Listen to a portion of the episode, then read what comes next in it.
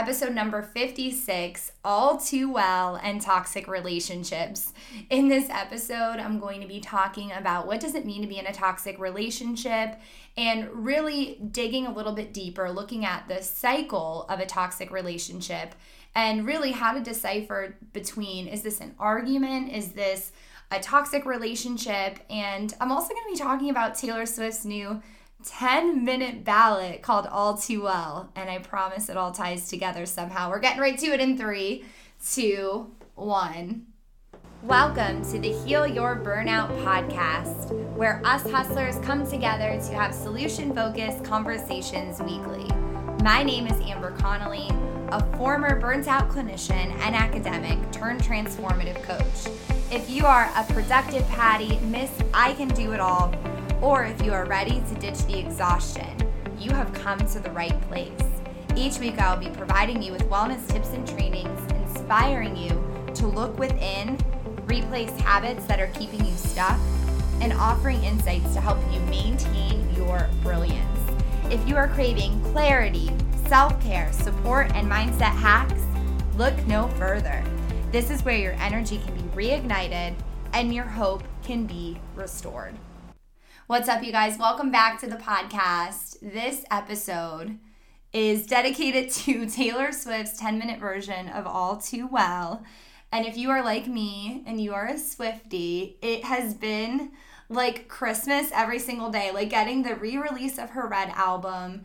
And I could go on and on. Just the icon that Taylor Swift is for re recording her music, for standing up for herself, for claiming ownership of her entire music catalog and choosing to re-record and to have her fans just support her in the way that they do it. It's seriously incredible to witness and it really is witnessing history just play out like this. And if you're not a Swifty, just know that there's this ballad. It's a 10 minute song and it's called All Too Well. And it relates to our episode today because I've been doing these episodes on what does narcissism mean? What is a toxic relationship? And difficult behavioral patterns. And this this song is 10 minutes long and it's a, a story about about Taylor Swift going through this whirlwind relationship that eventually ends. And it's supposedly about a relationship that she was in many years ago with Jake Gyllenhaal when she was 20 and he was 29. And really what made the song so impactful what with her re-release other than being 10 minutes long which is a very long song and it tells a very long story and a very deeply emotional story is also the fact that she released it with a short film. And like i said in the intro i promise this relates to our topic because in this short film she depicts the power dynamics of a relationship and how unbalanced this relationship, this fictional one that she depicted, that some would speculate mirrored the relationship that she was in many years ago. So she has this the boy character who's 29 and the girl who's 20 and how the, the girl exhibits these these symptoms of, of having an anxious attachment style and and you see these different arguments play out in the short film and I know for me watching it, I thought, wow, like watching some of these things play out just looks so familiar to certain things that I've witnessed in my own life. And th- there's been a lot of buzz about the video and about, you know, was it emotionally abusive? W- was it gaslighting? And lots of big trigger words being thrown out. And it, it got me thinking, like, what is the difference between a disagreement and, and what is the difference between just not seeing eye to eye with someone or not being on the same page and actually something being an emotional abuse tactic. And um in this video there there's a scene where Taylor or the character that's like a younger version of Taylor is eating dinner with her older boyfriend and they're at this dinner party and at the dinner party everyone's laughing at the table but she feels like disconnected from her boyfriend. She feels like they're all laughing and no one's paying attention to her. She goes to reach for his hand and he moves his hand away and is acting very distant. And they have this this fallout after where they get into an argument and it, it's pretty much like one of the main scenes or the first crack in their relationship where she's essentially saying to him i felt like you didn't see me during the dinner and he's pretty much saying to her like uh, like you're coming at me like this. You're really unloading this on me. And he responds very freaked out like almost like how can you be bringing this up? It, it's just holding your hand. I don't get it. And um the, here's the thing. Relationships have disagreements and i'm not here to say like whether that interaction was emotional abuse or not. Like we don't know the entire story of their relationship and and it's a private matter. She's never opened up about it. It's none of our business. But in that in that short film it, it you can't just look at that and say it's emotionally abusive. But for a majority of the population that has an attached an anxious attachment style and an attachment style that that needs validation and reassurance watching that play out probably feels very familiar. Because if you're anxiously attached you watch that and you thought oh that feels so terrible. I've been there before. I've been in situations where i haven't been validated and that stinks. And it stinks that he doesn't hear you out and that he dismisses your feelings. And if you look at the other side of it, if you're not anxiously attached, you're um, avoidant, then when you watch it, you think, oh my God, like she's unloading on him.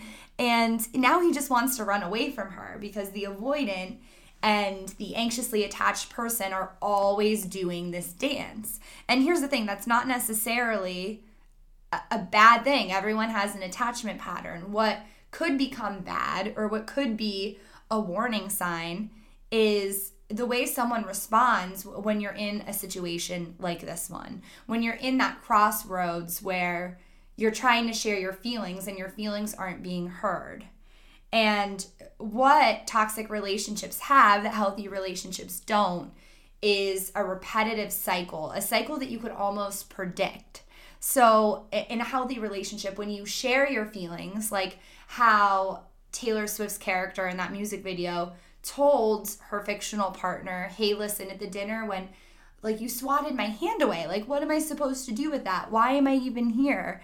And you know, I'm not letting the girl character off the hook because she didn't necessarily convey her feelings. They weren't well thought out and she didn't come at it from the stance of, "Hey, listen, I felt like this when you did that." It was very it was a little abrupt and it, it was potentially triggering for her to unload that on her partner. But the way the partner responded was very dismissive.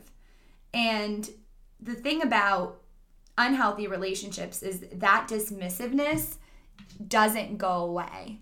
And there are five main things to look out for when you're trying to decipher is this just a misunderstanding? Is this a misunderstanding that we have to talk about further?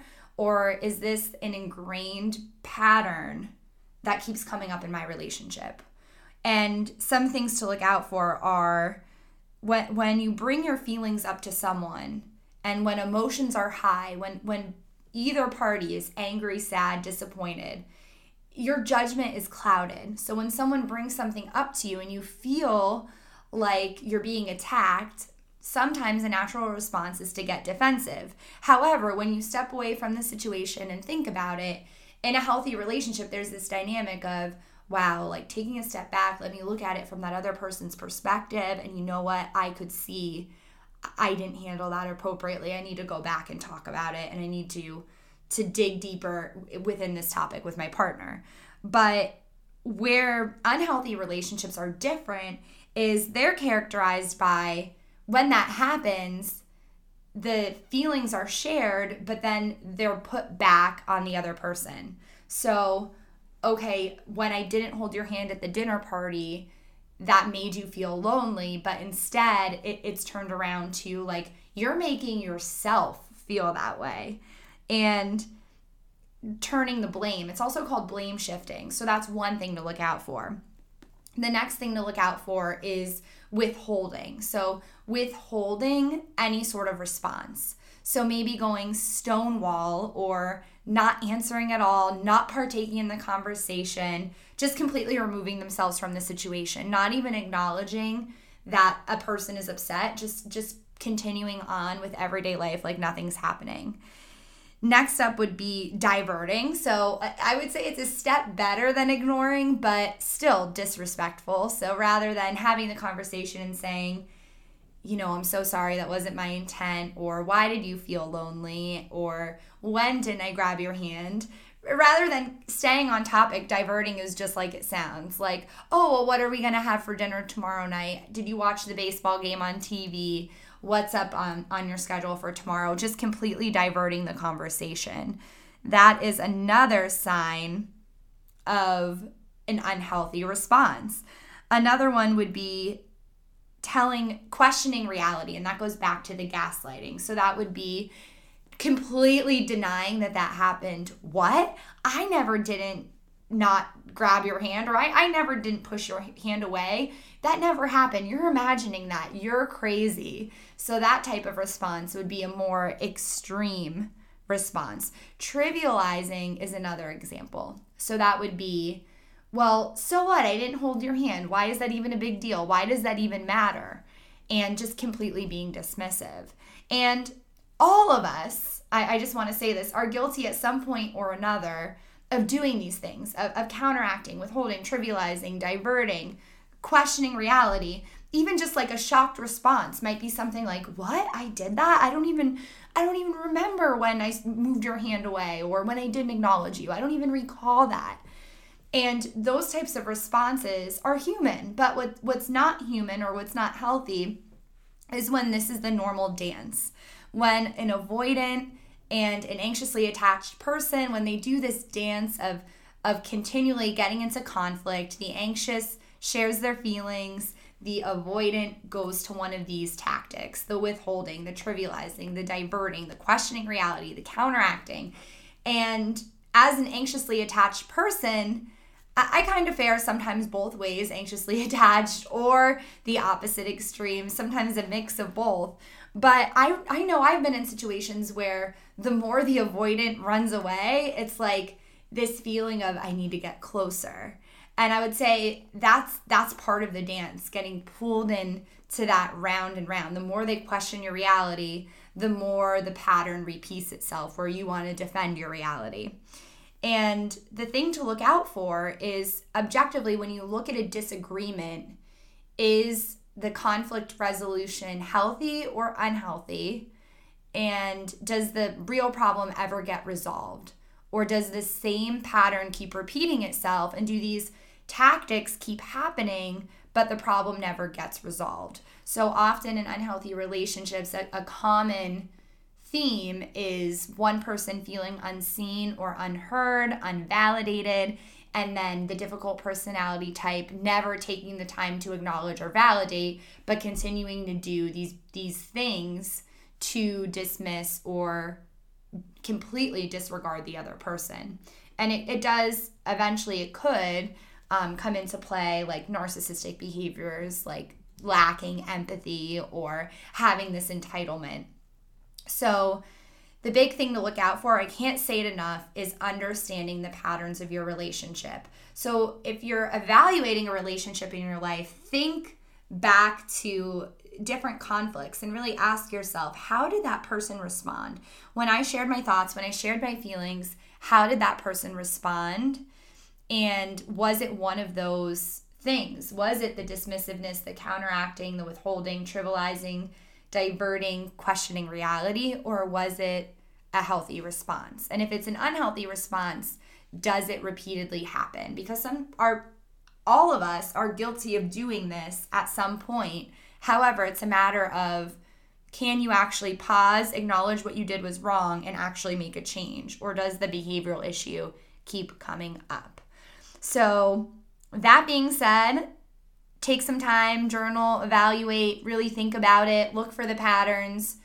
And in our next few episodes, we're going to get into the patterns of nice of narcissistic abuse, the cycle of narcissistic abuse, I should say. And your homework assignment after this episode is to do three things. One, listen to All Too Well 10 minute version. Two, definitely watch the short film. And three, watch the other music video. the one with Chris Stapleton, the I Bet You Think of Me video too, because that one's very good as well. All right, I will catch you in the next episode. Thank you so much for tuning in. Hey, friend, before you leave, please head on over to iTunes Podcast and search for Heal Your Burnout. Go ahead and hit that subscribe button, give us a five star review, and help us spread the word about our show. I would love to connect with you on social media. My Instagram handle is at Amber underscore Connolly underscore. And until next time, I'm sending you so much love and light, and I can't wait to keep moving forward with.